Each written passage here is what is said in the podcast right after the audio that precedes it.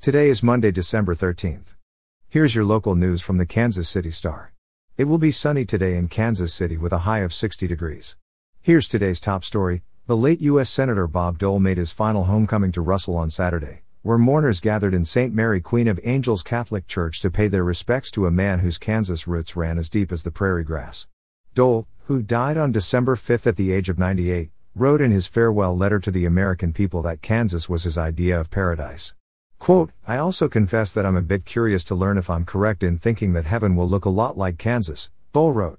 Hundreds turned out for the memorial service, including Dole's wife of 46 years, Elizabeth, and their daughter, Robin. Senate Minority Leader Mitch McConnell and his wife, Elaine Chao, were in attendance, as well as U.S. Senate Chaplain Barry Black. In her remarks, Democratic Governor Laura Kelly lauded the Republican statesman, who she called, quote, our state's most favored of favorite sons, the greatest of the greatest generation.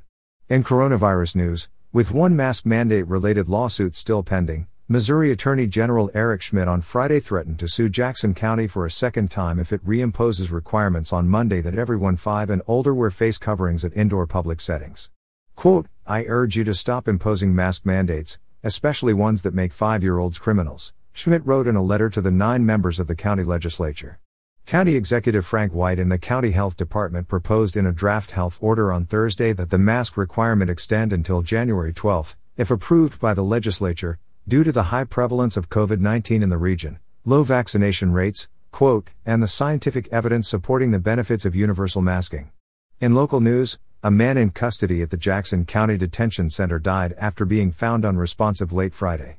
Jackson County Sheriff Darrell Forte said on Twitter that after the man was found unresponsive, he was taken to a hospital where he died just before midnight Friday. The man's identity has not been released. The man's death is being investigated by the Jackson County Sheriff's Office and his cause of death will be determined by the Jackson County Medical Examiner's Office. And finally, in sports, the Kansas City Chiefs dismantled the Las Vegas Raiders on Sunday in remarkable fashion, blowing out their division rivals 48 9. The Chiefs scored five first half touchdowns, leading 35 to nothing before the Raiders kicked a 26-yard field goal as the first half ended. Quarterback Patrick Mahomes completed 20 of his 24 pass attempts for 258 yards and two touchdowns.